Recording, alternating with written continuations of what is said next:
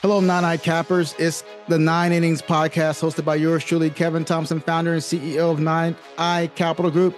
Thank you guys for joining us. As I always say, subscribe to this channel.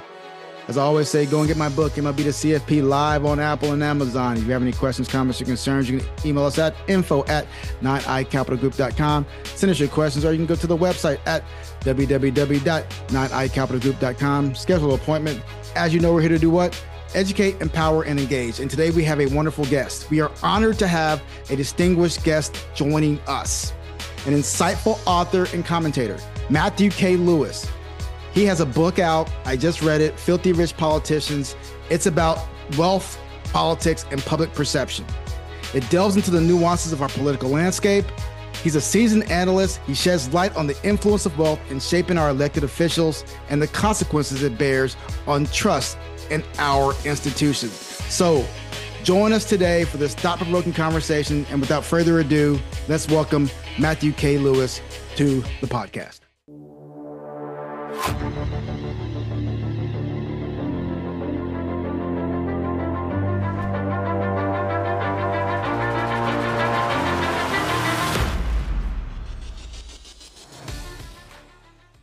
Ladies and gentlemen, we have Matthew K. Lewis here, author of Filthy Rich Politicians. Matthew, thank you for joining us today, my friend. Hey, man, it's great to be here. Good to talk with you. Man, I appreciate it. So, again, I've learned so much in the last, I guess, couple of months. I read your book, Filthy Rich Politicians, and some of the things that I've I saw uh, that I, that I read in the book were kind of like an aha moment, but then some of it was like, I can't believe they get away with this stuff. Right. So yeah. so like so I guess my first question is like how did you come about or across the idea to explore the relationship between wealth, politics, and some public perception and trust in our institutions? Well, I wish I could tell you that um, this is an idea that I wanted to make a difference and all that. Um, but the truth is, actually, a book agent approached me gotcha. and said, uh, I have an idea that I think would be a big hit. And the idea was the 100 richest politicians in America. Mm-hmm. And he wanted me to rank them. And it wasn't, it really wasn't supposed to have any agenda at all. It was basically, um, you know, the way people watch TMZ or read yeah. gossip. It was supposed to be just like ranking without really going into it. Gotcha. Um, and I'm like, ah, I think I could do that. That would be, you know, I, I could do that. And so we pitched it to our our book publisher, and you know, everybody thinks that these publishers are just in it to make money and they just want to put out some salacious material. But my publisher happily said, "We like the idea, but we think it needs to be deeper." and more thought provoking. Gotcha. And so it ended up evolving into, I think, a much better idea that I ended up being um, sort of sold there. You know, as a writer, yeah. it's a business. You want to make money, but you also want to do something that's like soul nourishing that mm-hmm. that is you know, making a point no one else has really made adequately, and hopefully teaching people and maybe even making things a little better. Yeah. And uh, ultimately, I think that's the book that that we ended up doing was something I'm really proud of. Do you know what was really refreshing about the book is that in the first couple of chapters, you come out right away and says, you say, "This is what I am. I'm I'm a center right leaning individual. This, this I'm not, I, and I'm not." Pulling any punches because you didn't hold anything back. You were punching the right, punching the left, punching the middle. You were getting getting them all. So I I appreciate the fact that you did that because you left no ambiguity. So thank you so much for for just getting getting that out in the front because a lot of people will just write a book and then you can kind of say, are they are they talking about this side over here? Are they and you and this leaves you with all this ambiguity. So thank you so much for that, my friend. Sure thing. No, I completely agree. I don't want to be reading a book and having to guess, like, why did he say this? Exactly. Does he have a, a hidden agenda or ulterior motives? And so I tried to put the cards on the table. And um, actually, I thought maybe it would even reinforce the book when I said, like, look, I don't hate rich people. Yeah. My wife is a Republican fundraiser. Uh-huh. I'm not out to like show up with like pitchforks and lanterns and take down rich people but I do love America yeah. and I believe in, you know, liberal democracy. And if we want to preserve the system that we have and keep the barbarians from storming the gates, mm. then we have to have a system where people where where it's not rigged, you know? Yeah. So when Donald Trump shows up and I'm not a huge Trump fan, but when Donald Trump shows up and starts saying the game is rigged, well, look, there's a reason why people believed him. Yeah. It's because it kind of is. Yeah. you know, at least certain parts of it certainly look rigged. Hey, that makes me smart. I didn't pay taxes. it makes me smart, right? yes. And, and that's when, like, I know Dave Chappelle said it on the Saturday Night Live skit, but he was like, the reason he won is because I know the game is rigged because I'm using this game, right? Yeah. And and he's absolutely right. And I guess it goes back to the point of like the, the financial divide between politicians, civilians, and the erosion of trust in our industry. Like, uh, can you can you talk a little bit about? Well, first, first and foremost, like why should I? Why should we trust these individuals that supposedly have our best interest in, in DC when we know that you know there, there there's there's these these uh, lobbyists out there that are possibly giving giving them money to sway them one way or the other, or there's there's big PACs out there that want them to to, to vote a certain way. Actually, this brings up a point I should have made earlier when you asked me like why I decided to write the book. Yeah. Once I had this idea pitched to me, I saw I had I had seen this Facebook meme mm-hmm. that said the average American uh well, how it was how is it that the average member of Congress is a millionaire um, when you know the average American makes I only oh, this is what it was. Only 1% of Americans are millionaires, but the mm. average member of Congress is. So that got me thinking yeah, too. Yeah. So I started looking into it. It wasn't quite accurate. The F- Facebook didn't have it exactly right. Mm. Um, something like 5 to 7% of Americans nowadays are millionaires. It ain't yeah. what it used to be. Mm-hmm. But it is true more than 50% of members of Congress are millionaires. And so the the uh, the discrepancy is, is pretty big. And if you're a regular American out there trying to make ends meet, it seems a little weird that, you know, all these congressmen are really living large. And I think that there's a perception, you know, that that they're feathering their own nests and that the game is rigged. And um, I think that that is what is that basically erodes trust in elected officials. But as you were just noting, it's more than just that, right? Mm-hmm. It's you know, it's not just that they start off richer than normal people, um, which is you know problematic in its own right. Um, it's the sense that they're getting richer while in office, right? Mm-hmm. And even when they leave office, they've got that revolving door where they leave office and then they become a lobbyist and they can still cash in. And so I think, yeah, it's uh it's from cradle to grave in their in their case.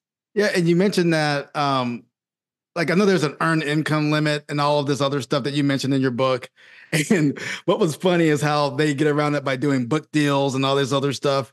And then they have the what what is the the the nonprofit entity sitting outside of all. Right. So talk to me a little bit about how one may use that system to basically, I guess, engross their income in regards to like, hey, I can put money over here and it doesn't count towards my earned income. So, like, how, how do politicians use that system? Because you explain it very well in the book, but I just want to give the audience a little bit of a, of a taste. Well, thank you. And first, it's a pleasure to talk to someone who actually read the book Oh. Um, and not only read the book, but wants to talk about other parts of the book, right? Everyone was very obsessed with the insider trading aspect, which I oh, write stock about. Stock Act, all that stuff. The yeah. stock stuff. Everyone, so like 90% of the interviews I did, that's all we talked about. So it's fun to talk about some of, uh, you know, some of the other stuff um, involved. And yeah, I mean, so uh, refresh my memory tell me again what were some of the things that there was the book the book deal thing oh, oh the, so, so, the book right? deal and then of course the uh the actual like like the nonprofit entities that they'll set up outside once they're no longer in Congress and they'll have you know because they, they have campaign funds. You mentioned this. Campaign yeah. funds go into a certain slush fund, and then ultimately yep. they're not supposed to use it for income, but then they typically keep that money and then they push that money to possibly a, a nonprofit entity, and they, they end up using that money in a certain way. You mentioned it in a little bit of a constructive a, a way in your book, and I and I was like, that's interesting how that can come about. But can you kind of explain that a little yeah. bit, or am I explaining it wrong? So no, you're you're totally right, and part of it is there's so many ways that they're cashing in. Okay, yeah. it's, it's so many tricks. So first of all, um, as as most people probably know, um, money that you earn via investments is taxed at a lower rate yes. than money you earn. If you're a janitor, if you're a police officer, you are taxed at a higher rate than people who make their money from investing. And it just so happens that most members of Congress earn the majority of their money from investing. So not only are they richer than us, they're taxed at a lower rate than most Americans. So that's like step one. Yeah. So, you know, then they get in Congress and um, you know, there are rules and regulations uh, so, for example, when you're in Congress, you're paid a salary. It's about $174,000 a year. Mm-hmm. Not too shabby, by the way. Not, Not too, too shabby. shabby. Yeah. Um, but, you know, if you're living, if you've got a house in Dallas and then you've got to have one in DC or sleep in your office, you know, it's probably better to have it, you know, and you're commuting back and forth. You know, it's a tough gig. DC's uh, not cheap, my friend, like you said. yeah, it's not cheap. So, you know, I have a little sympathy for them. Mm-hmm. Um, but you know, so there are rules. So like one rule is um, you can only earn, you can only do a job like a side hustle that makes uh, this doesn't count investments because investments yeah. are considered passive income. You yeah. know, but but when it comes to actually like what's called earned income, you can supplement that one hundred and seventy four thousand dollars salary um, by doing some consulting work on the side. You could mm-hmm. make another $30,000, let's say, legally, that they will permit you to make on the side as a member of Congress. And it's actually illegal to get paid to give a speech, right? If you're mm. if you're a politician, you cannot get paid to give a speech because what happened is in the olden days, people who wanted to buy off politicians would yeah. pay them to give speeches, right? Yeah. But the loophole here is you can still get paid to write a book. And so um, that is a that's one of the reforms I want to get rid of is, mm-hmm. is because there are a lot of these politicians who are basically they write a book and um, mm. they'll get paid a lot of money through the advance and even maybe royalties and then they'll use their campaign infrastructure the taxpayer funded well campaign or not campaigners the campaign infrastructure comes from mm. campaign donors yeah. but if they're in congress they might also be using their congressional office and that infrastructure, which is taxpayer funded, but mm-hmm. basically they're using other people's money to promote and sell the book. Then that money is laundered effectively into their pocket. Oh my and then God. the last thing, and then I'll shut up because I mean I could go on forever. No, go ahead, man. This is your this is for you, my friend. This, this is for us. I'm, I'm I'm interested. I'm deeply interested for sure. But as you noted, they can also like if they leave office, they can create these these foundations mm-hmm. and these these funds. So even if they don't become lobbyists where they cash in, they can, you're a congressman. And it used to be, man, check this out. Yeah. Till around 1980, there were still members of Congress who were grandfathered in who could keep their campaign money. So you could raise like a million dollars for your campaign, okay. pretending that you're going to run for reelection. Yeah. And then at the last minute, Pull decide out. you're not going to run. Yeah. You used to be allowed to pocket that money personally. Mm.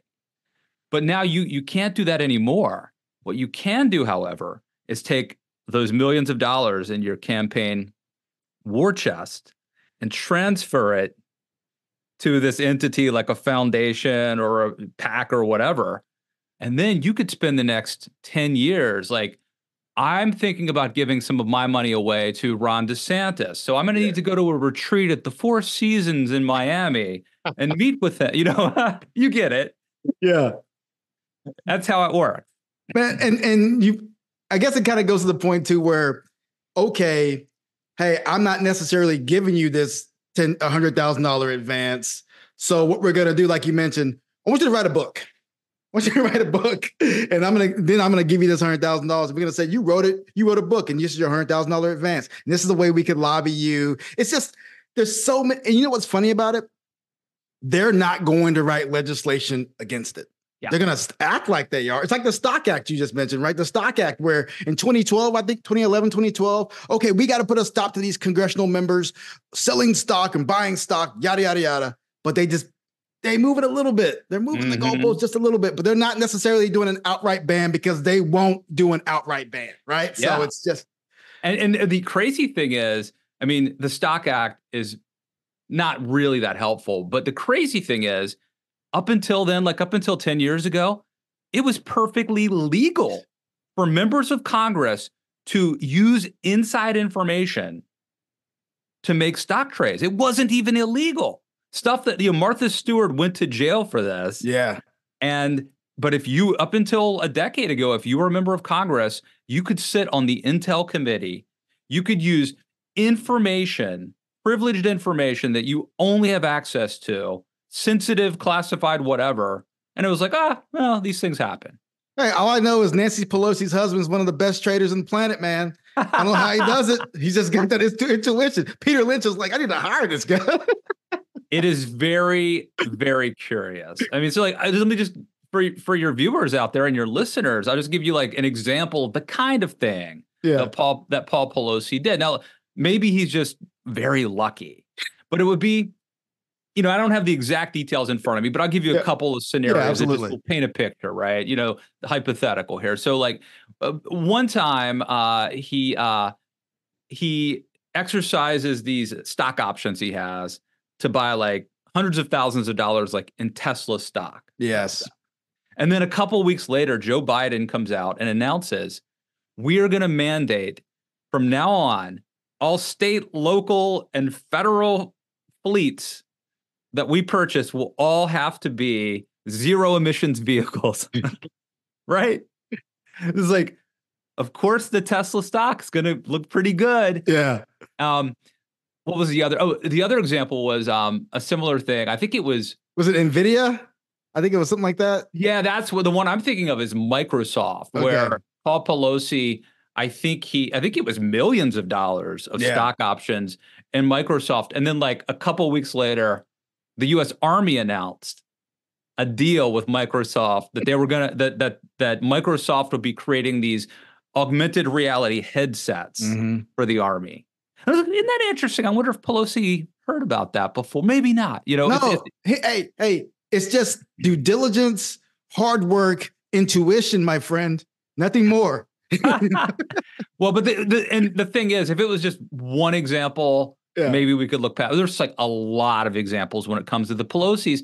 You know, but Kevin, as you know, it's the Republicans too, right? Yeah. Richard Burr, who was the chairman of of the U.S. Senate Intel Committee, um, privy to info, information about about COVID nineteen and so before the average American knew how bad COVID was going to be, he dumps all of this stock and things like Wyndham hotels, things yeah. that might not do well in a yeah. global pandemic. But the crazy thing is, and I don't even think this is in my book, he picks up the phone and calls his brother in law. And within one minute of hanging up the phone, his brother in law dumps hundreds of thousands of dollars of stock of his stock. So, hey, it's intuition. Like, like, yeah. so I could add on to this, like you mentioned in your book, uh, between 1985 and 2001, it's a Cambridge report. Members of the House outperform the average investor by six percent. That's the kind of stuff that's like, come on, man. Yeah. you know. So, um, and the um, thing is, you tell me, so you're, you know, since you're an athlete, you know this better than me. But I've always heard that.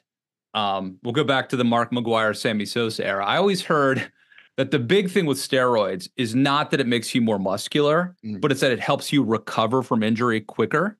Is that true?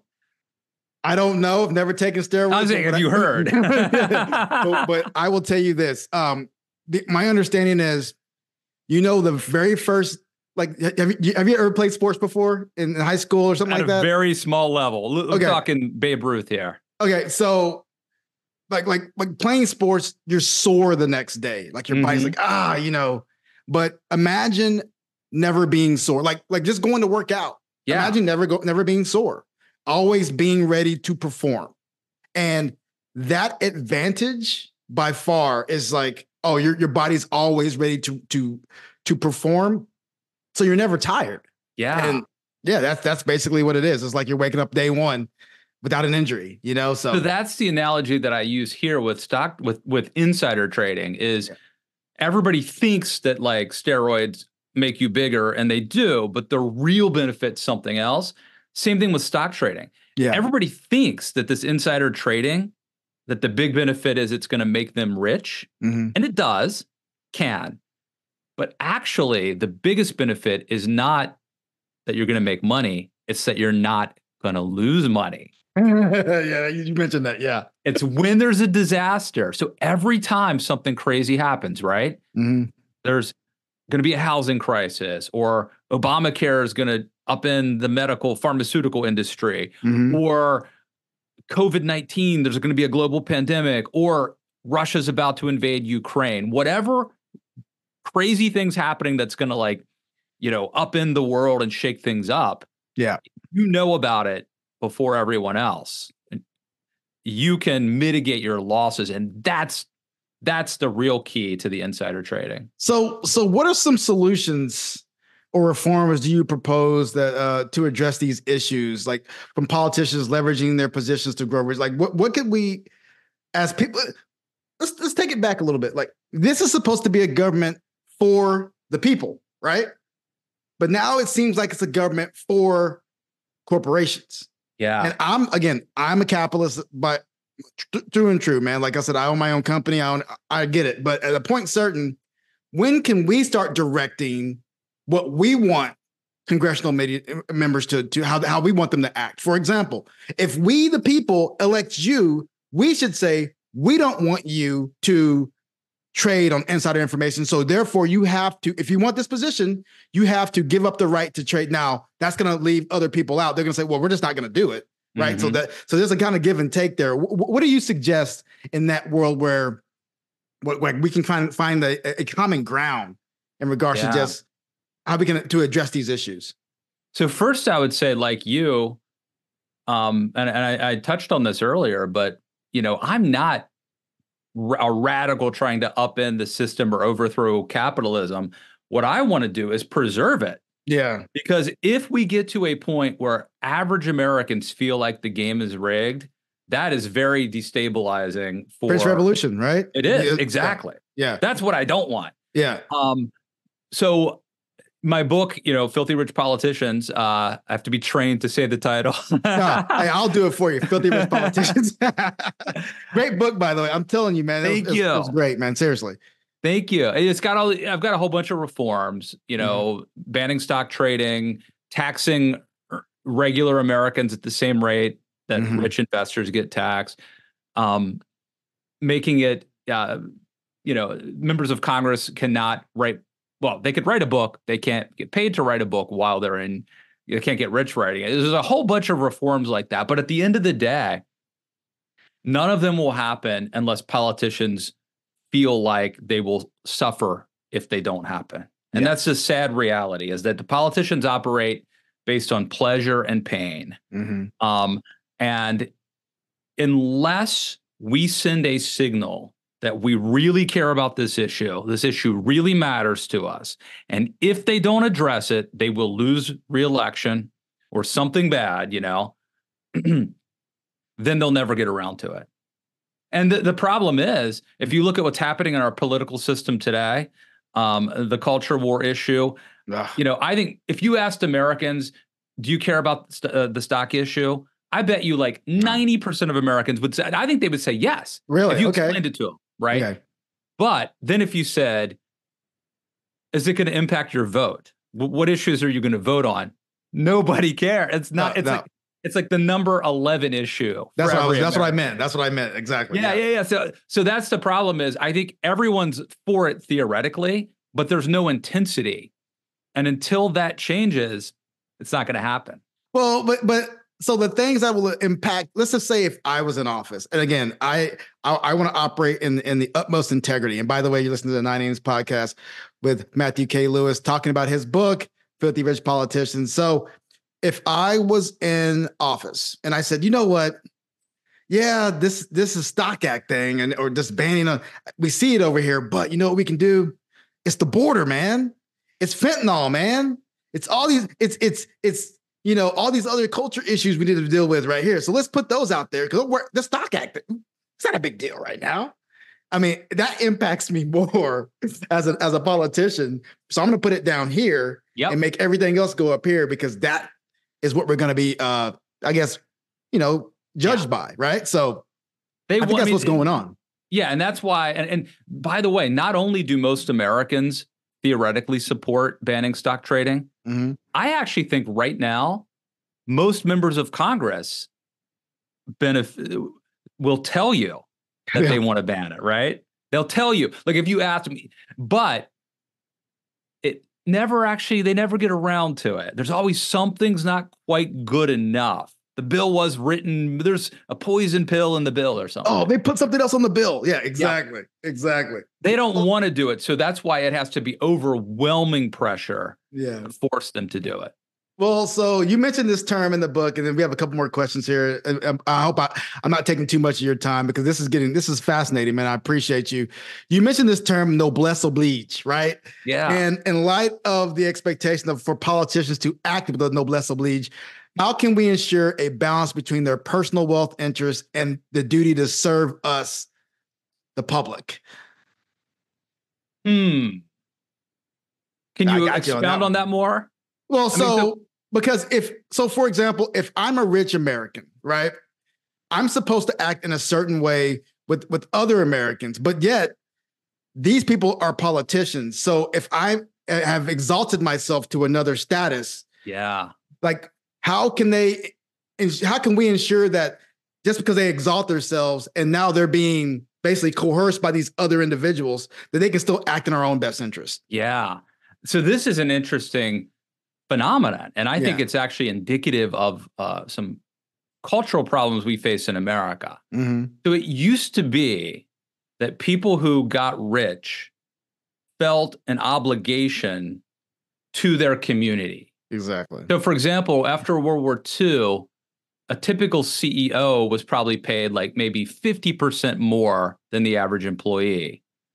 Now it's a hundred times more or something. You know, it, it's yeah, it's, it's insane. CEOs make so much more, and it used to be every town, every community had rich people who lived there, and they were part of the community, right? Yeah. So you might live in Detroit. And you had a bigger house than other people, but you were you went to the same grocery store as people who worked at your auto plant or something. Mm-hmm. You were part of the community. You built libraries. You contributed, mm-hmm. uh, and you. So part of it, I think, was a, a sincere moral obligation. And part of it was almost shame. Like I mm. live here, I need to keep these people happy. you know, I need to keep them liking me, keep them happy. So yeah. whether it was like self-serving or, you know, sincere, rich people used to feel an obligation to their communities. Um, and I think there are a lot of rich people who, frankly, did get involved in public service mm-hmm. because they really wanted to serve, right? Mm-hmm. Um, in some cases, maybe it's a little misguided, like, oh, the public, you know, it's it's kind of a paternalistic thing. I know better. Uh, these, I need to be there to make these wise decisions for the peons. Like, you know, I'm sure there was some, un, you know, bad motives in in some cases, but but there was a sense that you had to uh, to give back Mm-hmm. I've been given so much, I got to give back. Yes. I think, Kevin, in our society today, we're losing that. Ah, okay. And and and so I think now you've got a lot of these rich politicians who are running, and um, they're certainly using their wealth to get elected. And once they get elected, they always make more money, but they don't necessarily have that same noblesse oblige, mm. like you know, sense that that they have to uh, help other people. Man, you're this has been a fascinating conversation, my friend. I appreciate you giving us 20 to 25 minutes of your time. Wonderful book, Filthy Rich Politicians by Matthew K. Lewis. So the last question I'm going to ask you is when when when people read your book, this particular book, what do you want them to get from your book? I think honestly, it is banning stock. I want people to realize, I think it's two things. One, the big picture overall mm. is I want people to realize that liberal democracy is in jeopardy. Mm. Everything that we love about this country, and again, I'm a center right kind of guy. Yeah, you said it in chapter one or two, man. I remember. um, we we need to protect. I believe that that freedom and democracy are fragile. Mm and that we need to protect them. And the so we need to uh, go above and beyond to make sure that the game isn't rigged and that it doesn't even appear, even the appearance that our elected officials are cashing in is corrosive. So that's the big picture. The action item, I think the one big one, obviously, and, and I say this because everyone that interviewed me, ta- we, we always talked about it, was um, banning stock trading. Okay. Because I think that all the other stuff is is bad, but um, I think that's the one that really leaves a bad taste in people's mouth, where it really looks like members of Congress are getting elected and then they're using information that no one else has to get super rich betting on the stock market. I think that contributes to uh, the game is rigged sense. So if we could do one thing, maybe I'll start an organiz- my own organization to to make this happen. Hmm. We'll storm Washington together. Um, but to me, that's probably the big takeaways. Thank you guys. This is the Nine Innings Podcast with Kevin Thompson, founder of 9i Capital Group. We were on with Matthew K. Lewis. Thank you so much, my friend. Thank you for your time. We appreciate the commentary, and hopefully, uh, we'll get more people to read your book. And again, it was it was very very enlightening. So thank you for joining us today. Thank you, Kevin. You're listening to the Nine Innings Podcast, hosted by Kevin Thompson. Always subscribe to this channel, my friend. Go and get my book, MLB to CFP, live on Apple and Amazon. Today, we had Matthew K. Lewis, the author of Filthy Rich Politicians, talking about all these things. He's talking about banning stock trading for politicians. He's talking about the insider issues that they have and how politicians are becoming richer as they get elected. So, very, very intricate, interesting book. I think the intricacies that you guys will, will, will find in that book are amazing. So, please check that out. As you know, we're here to do what? educate, empower, and engage. This is the Nine Innings Podcast. We're growing, we're blowing, and we're about to go big. Stay humble, stay safe, my friends. I'll see you again soon.